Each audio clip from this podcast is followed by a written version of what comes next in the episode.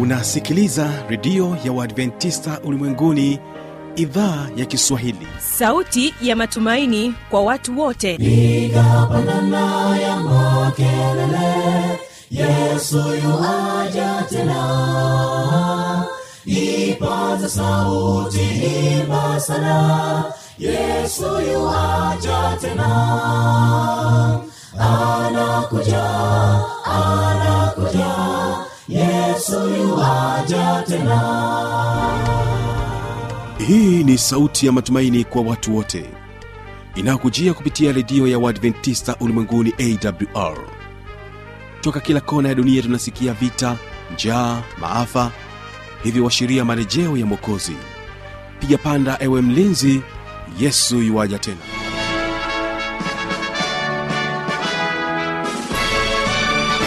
unaendelea kutegea sikio idhaa ya kiswahili inayokutangazia kupitia masafa mafupi ya mita bendi 16 kutokea morogoro tanzania. Msikilizaji endelea kujiunga pamoja nami kupitia morning Star fm bila kusahau rock fm mtandao wetu ni www org.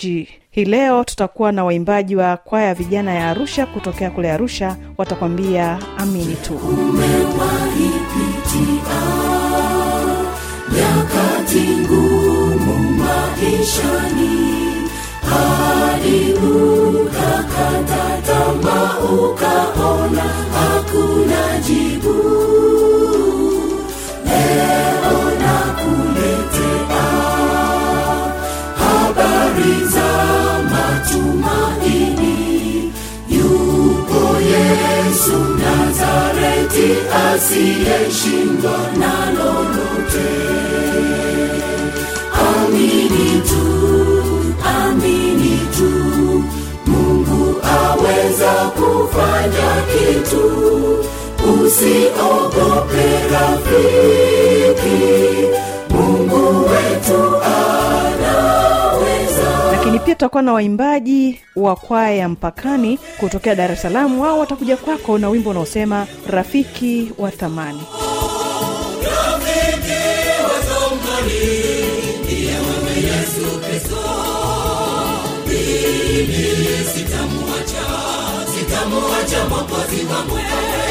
msikilizaji kipindi hewani ni biblia kujibu na hapa tutakuwa naye fanuel tanda pamoja naye mchungaji andrew haule wakijibu maswali ya msikilizaji. Kabla sijakupatia nafasi ya kuweza kuwategea sikio kumbuka utakuwa nami mtangazaji wako kibaga mwaipaja na hii ni awr wimbo ni amini tu waimbaji ni arusha central wategee sikio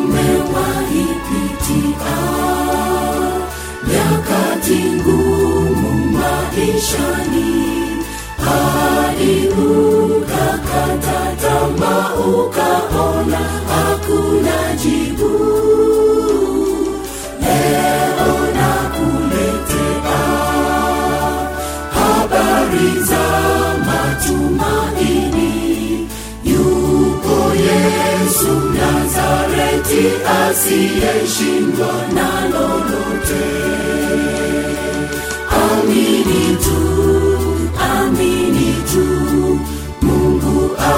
aweza kufanya kitu.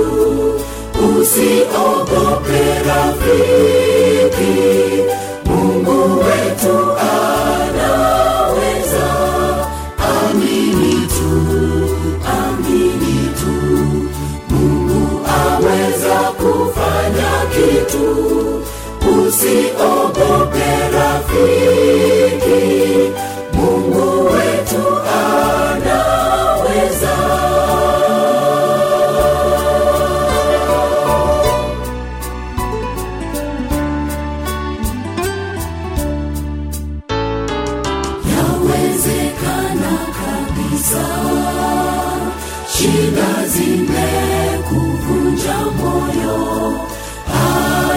ukakata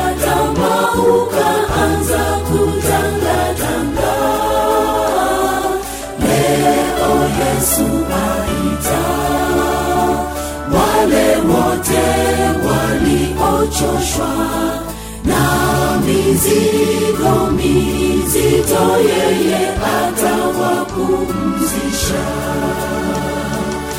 Amini tu amini mungu aweza kufanya kitu. Usiogope rafiki. Mungu wetu anaweza. Amini tu amini tu. Mungu aweza kufanya kitu. Usiogope rafiki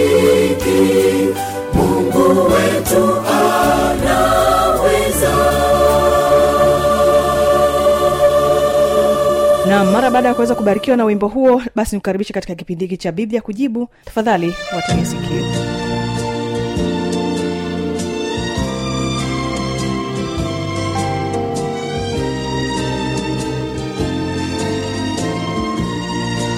mpendwa msikilizaji karibu tena katika kipindi chako kizuri kabisa cha biblia kujibu.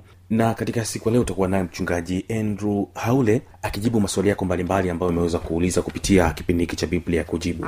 Mimi ni mtangazaji wako fanuel tanda na leo hapa swali ambayo tunaanza nalo na ni swali ambayo umeweza kuulizwa mpendwa wa msikilizaji ni swali ambayo sema kwamba ni kwa vipi dhambi imetuathiri sote wakati waliokosea ni adamu na hawa. Kwa hiyo kwa ujumla katika kipindi hiki siku ya leo utaangalia jinsi dhambi ilivyoingia na ni kwa jinsi gani tumeweza kupata wokovu pia kupitia yesu kristo. Sasa tuanze mchungaji andrew haule ni kwa vipi basi dhambi imeweza kutuathiri sote? Adam na hawa tunajua kwamba ndio waliotenda dhambi waliokula tunda. Sasa inakuwaje na sisi sote wanadamu tunaingizwa katika dhambi? Tunaambiwa kwamba tumetenda dhambi wote. Kwa nini? Karibu mchungaji andrew haule. Asante sana mpendwa mtangazaji kwa swali hilo zuri ambalo limeulizwa na msikilizaji.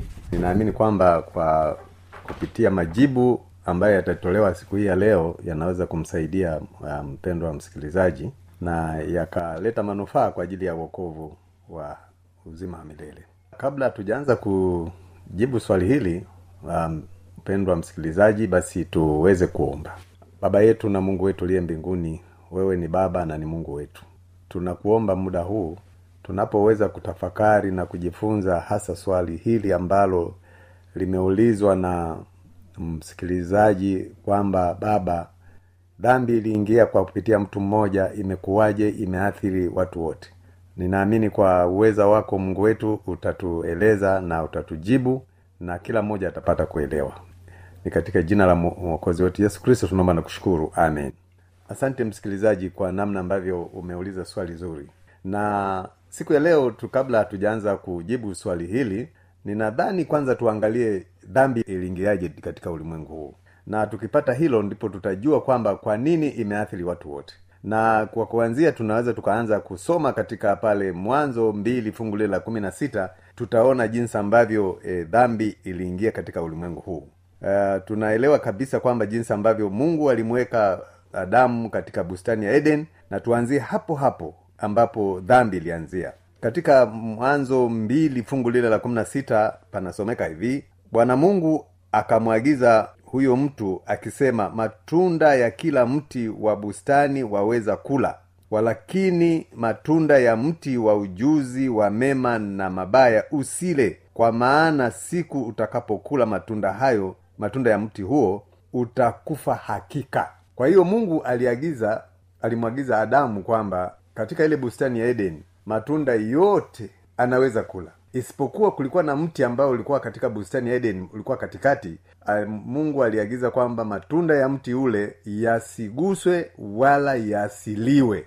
Na kwa kuwa mtu atakapokula siku hiyo kifo kinaingia. Kwa maana nyingine dhambi itaingia. Kwa hivyo uh, tunaona jinsi ambavyo mungu alitoa maagizo na tunaona jinsi ambavyo e, adamu alipokea maagizo. Hebu tuone jinsi ambavyo sasa amri hii ambayo mungu alitoa jinsi inavyoweza kuvunjwa. Na mwanzo tatu fungu lile la kwanza anasema basi nyoka alikuwa mwerevu kuliko wanyama wote wa mwitu aliyowafanya bwana mungu. Akamwambia mwanamke eti hivi ndivyo alivyosema mungu msile matunda ya miti yote ya bustani nadhani mpendwa mpendwa msikilizaji kwanza kabisa lazima uelewe mungu aliagizaje na huyu nyoka kwenye bustani ya edeni anasemaje. Kama unakumbuka mungu alisema kwamba matunda ya ya matunda yote ya bustani wanaweza kula. Lakini sasa kinachokuja shetani au nyoka anasema eti mungu ndivyo alivyosema kwamba matunda yote ya bustani msiale kwa hivyo tayari hapo kunaletwa tofauti na jinsi mungu alivyotoa maagizo kwa hiyo mungu aliagiza kwamba matunda yote yaweza kuliwa isipokuwa mti wa bustani mti mmoja katikati ya bustani huo usiliwe. Kwa hivyo tunaona jinsi ambavyo mungu aliagiza na narudia tena fungu hili ili tuweze kuendelea.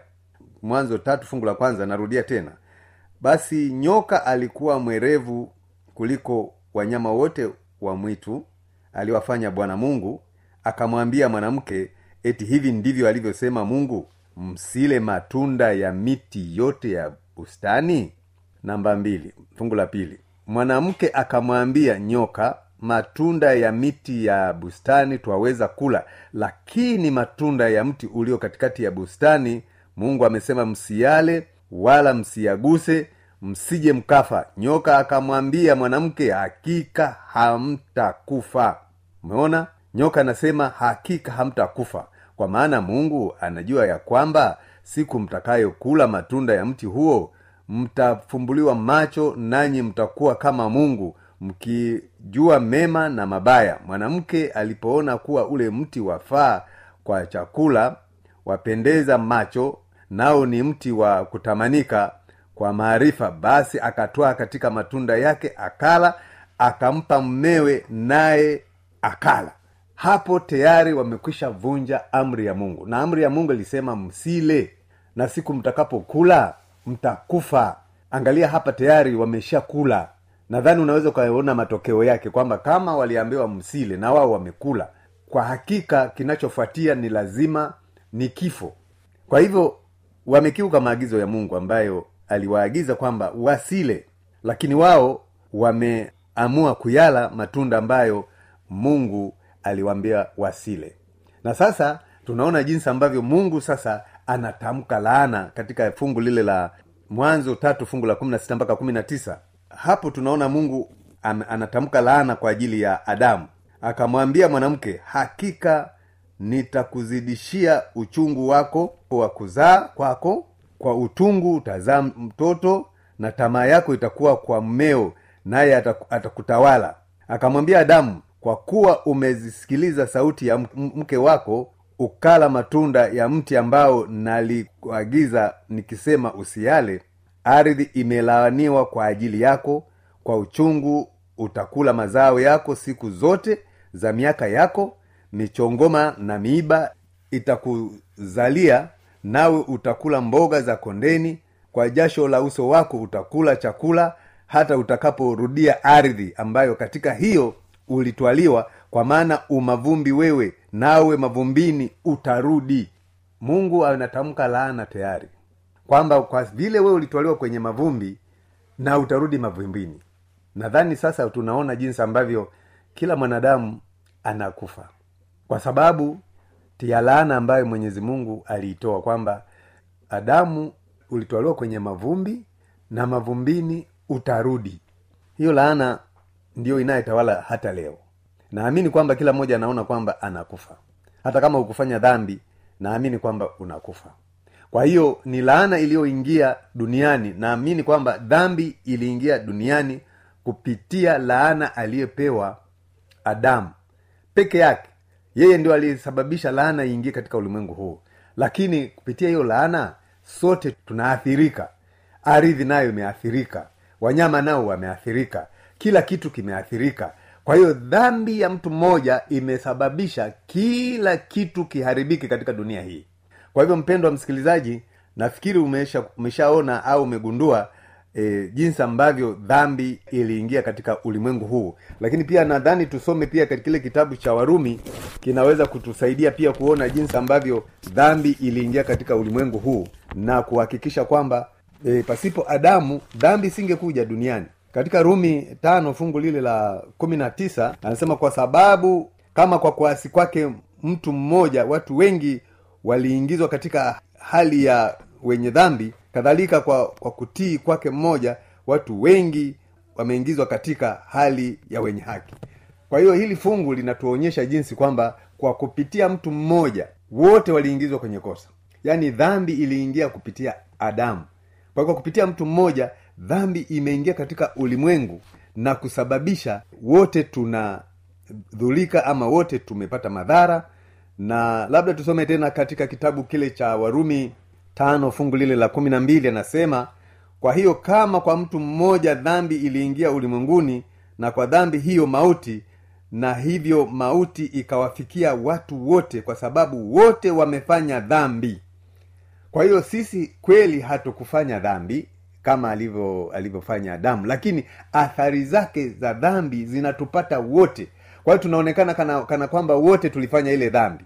Kwa sababu hata madhara pata yaliyompata adamu bado yanaendelea kutupata hata sisi sisi nasi tunakufa sisi nasi tunaugua sisi nasi tunalima kwa tabu sisi nasi tunakutana na, na mazao kuto kupatikana kwa wakati sisi nasi tunakutana na mvua kuto kunyesha kwa wakati sisi nasi tunakutana na jua kali sisi nasi tunakutana na dhoruba sisi nasi tunakutana na mambo mbalimbali twa fulani nyingi ambazo zilisababishwa na dhambi ambayo iliingia katika ulimwengu huu. Kwa hivyo mpendo wa msikilizaji ninaamini kwamba sasa umeweza kuelewa jinsi ambavyo e, dhambi iliingia katika ulimwengu huu na tunahitaji msaada mkubwa ili tuweze kuokolewa.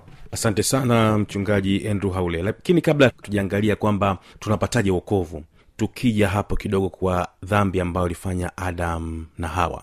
Kuna msikilizaji hapa anauliza swali jingine anasema ya kwamba anaunganisha hapo anasema ya kwamba je ni kweli ya kwamba adam na hawa dhambi walioifanya ni kukiuka maagizo ya mwenyezi mungu ya kula mti ule ambao walikatazwa au kula lile tunda ambalo likatazwa au yanasema kwamba au lilikuwa ni lile tendo la ndoa. Asante sana mpendwa uh, mtangazaji ku, kuuliza swali la la msikilizaji ambaye anauliza kwamba e, hivi ni kweli ilikuwa ni dhambi ya kula matunda au ilikuwa ni, ni dhambi nyingine? Na wengi wametafakari. Nashukuru sana kuuliza swali zuri ambalo wengi wamejaribu kulitafsiri vibaya. Wanasema kwamba ni dhambi ile ya tendo la ndoa. Lakini ukiangalia sana utaona kwamba mungu alikuwa ameagiza wakati wa uumbaji baada ya kumuumba adamu na alimwambia kwamba zaeni mkaongezeke mkaijaze nchi. Mungu anasema zaeni mkaongezeke mkaijaze nchi akiwa na maana kwamba tendo la ndoa liko pale kama kawaida kwa sababu ndiyo njia ambayo mungu alitupatia tuweze kuongezeka. Tendo la ndoa hata leo ni tendo takatifu ilikitumika kwa halali. Tendo la ndoa halina ubaya. Na ndio maana kuna kuna kuna unapooa kihalali huitwi kwamba wewe ni mzinzi. Unaitwa ni mtu ambaye umeoa na una, unafurahia ndoa yako na mungu anapenda ndoa ambayo e, mtu anafurahia ndoa yake yeye na mke wake aliyepewa kihalali. Na ndio maana uh, biblia inasema kilichounganishwa na mungu mwanadamu asitenganishe. Yaani kwamba wan, pale mnapokuwa mmefunga ndoa tayari mmeweka agano la milele yaani mpaka mtakapokufa. Eh, anasema mpaka kifo kitakapokutenganisha.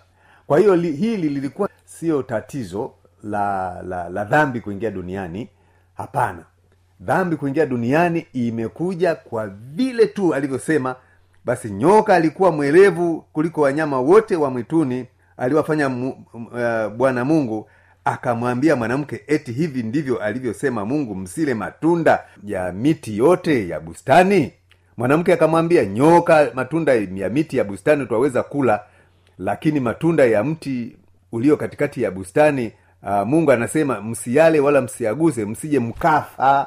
Hilo ndilo ambalo adamu alikosea kwa sababu mungu alimwambia ukila utakufa. Na hata hawa alikuwa najua ndio maana alikuwa anaongea na yule nyoka kwamba mungu amesema tukila tutakufa kwa hiyo sio tendo lile ambalo e, wengi wanadhani kwamba ni tendo la ndoa. Tendo la ndoa likiunganishwa kwa njia halali ni tendo halali kabisa ambalo mwenyezi mungu ameliweka kwa ajili ya kuweza kuzaana na kuongezeka. Nashukuru sana mchungaji kwa ajili ya kuweza kutupatia ufafanuzi huo. Sasa tumalizie basi uh, tumeshaona dhambi jinsi ilivyoingia duniani. Tunapataje uokovu asante sana e, mpendwa mtangazaji kwa namna ambavyo umeuliza pia swali kwa niaba ya, ya msikilizaji. E, swali hili ni zuri na lina maana sana. Kwa sababu ikiwa dhambi imeingia duniani tutaokolewaje? Ikiwa dhambi imekuja au kifo kimekuja tutaokolewaje? Na hii inaleta shida na na na wasiwasi kwa wengi kwamba sasa ikiwa kweli dhambi imeingia duniani nitapata uokovu kwa vipi? Na mimi ninatamani tuanze na fungu lile la wakorintho wakorintho kumi na tano fungu lile la ishirini na mbili. Wakorintho kumi na tano fungu lile la ishirini na mbili anasema kwa kuwa kama katika adamu wote wanakufa kadhalika katika kristo wote watahuishwa. Kwa hiyo dhambi iliingia kupitia mtu mmoja na wokovu unapatikana kupitia mtu mmoja. Kwa hiyo kupitia adamu dhambi iliingia lakini kupitia kwa bwana wetu yesu kristo wokovu unapatikana. Kwa hiyo macho yetu sisi sote kama dunia tulikuwa tunatakiwa tuangalie kwa huyu mtu mmoja ambaye uokovu unapatikana.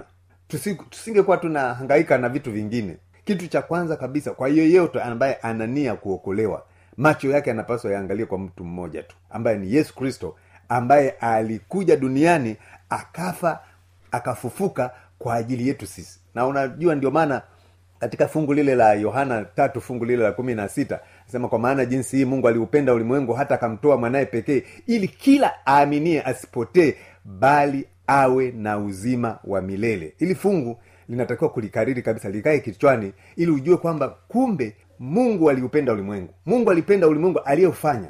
Pamoja na kwamba adamu alikosea lakini bado mungu aliweka msisitizo wake kuwaokoa wanadamu na ndiyo maana akamtuma mwanaye pekee. Mwanaye mpendwa mwanaye anayempenda sana mwanaye mwaminifu mtiifu ambaye amemjali akamtuma duniani ili aweze kufa kwa ajili yako na mimi tupate kuokolewa.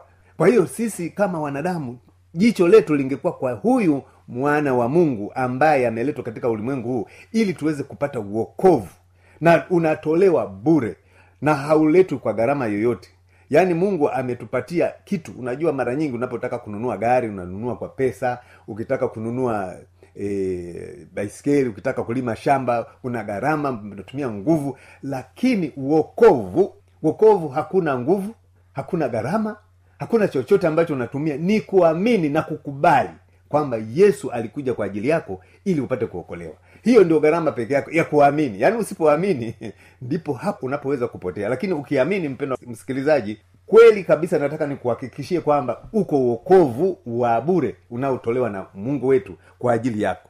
Na hata kama fungu lingine linapatikana katika kile kitabu cha cha wagaratia na wagaratia e, moja fungu lile la nne garatia moja fungu lile la nne napo pana fungu ambalo linatukumbusha kitu ambacho e, mungu wetu amekifanya kwa ajili yetu. Wagalatia moja fungu lile la nne linasema ambaye alijitoa nafsi yake kwa ajili ya dhambi zetu ili atuokoe na dunia hii mbovu iliyopo sasa kama alivyo alivyopenda mungu baba yetu. Kwa hiyo yeye alijitoa.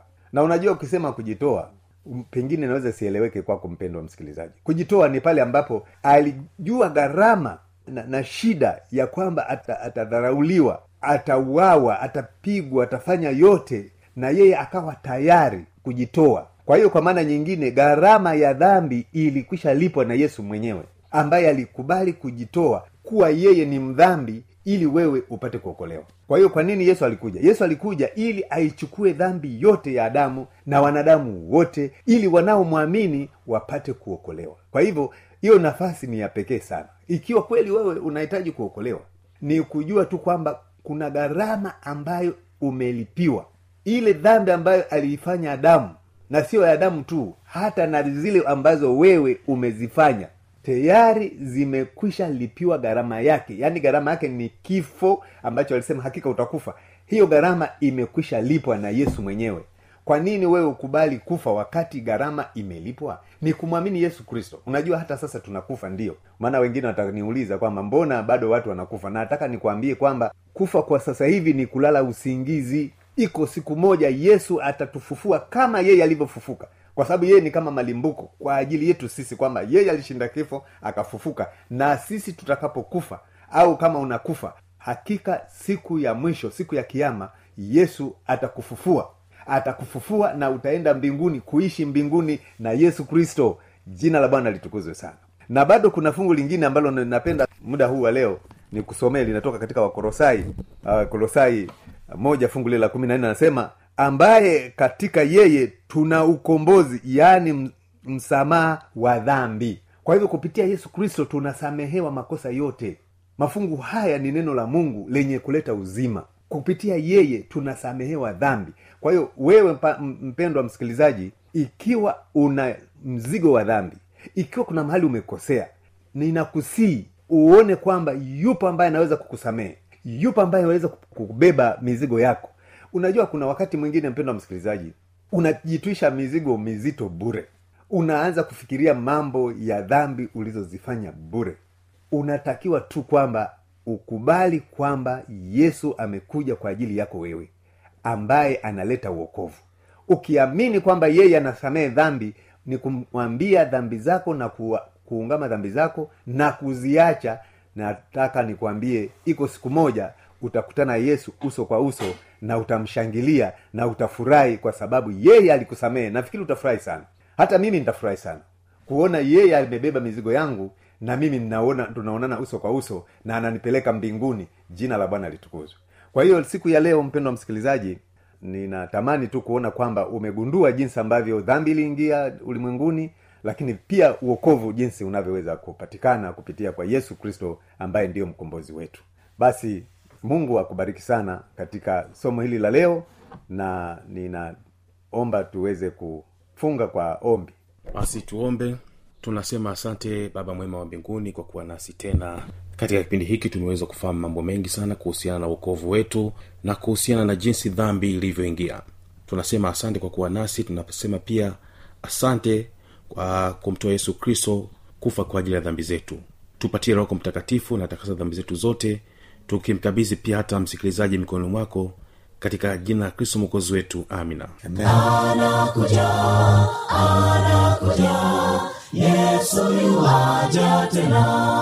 Na hii ni awr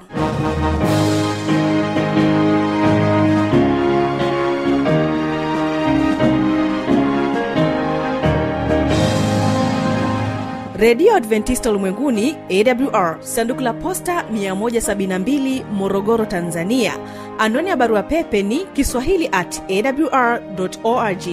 Namba ya mawasiliano simu ya kiganjani 653 570814 na pia unaweza kuwasiliana nasi na idhaa ya maasai kwa nambari 769986355 ukiwa nje ya tanzania kumbuka kuanza na namba kiunganishi alama ya kujumlisha 255 unaweza kutoa maoni yako kwa njia ya facebook kwa jina la awr tanzania.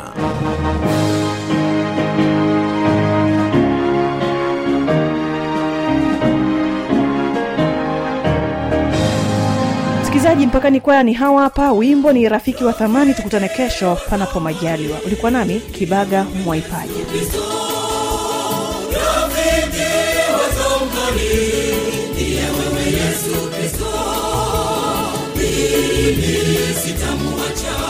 sitamuacha mwokozi wangu kamwe huwezi ninanganya chochote masini mwangu ninamjua yesu.